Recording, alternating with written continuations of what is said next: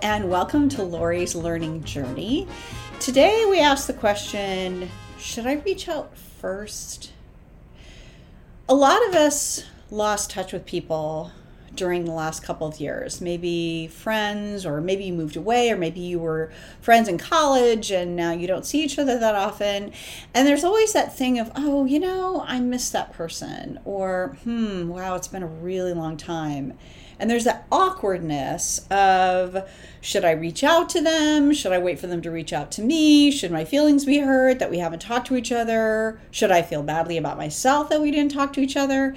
And the truth is, it doesn't matter because most of the time, what we try to do I said, speaking for myself, is we have this like excuse of why we have to. Well, the reason I'm reaching out to you is I have news. I have something to tell you. You don't need that. You don't have to have a reason.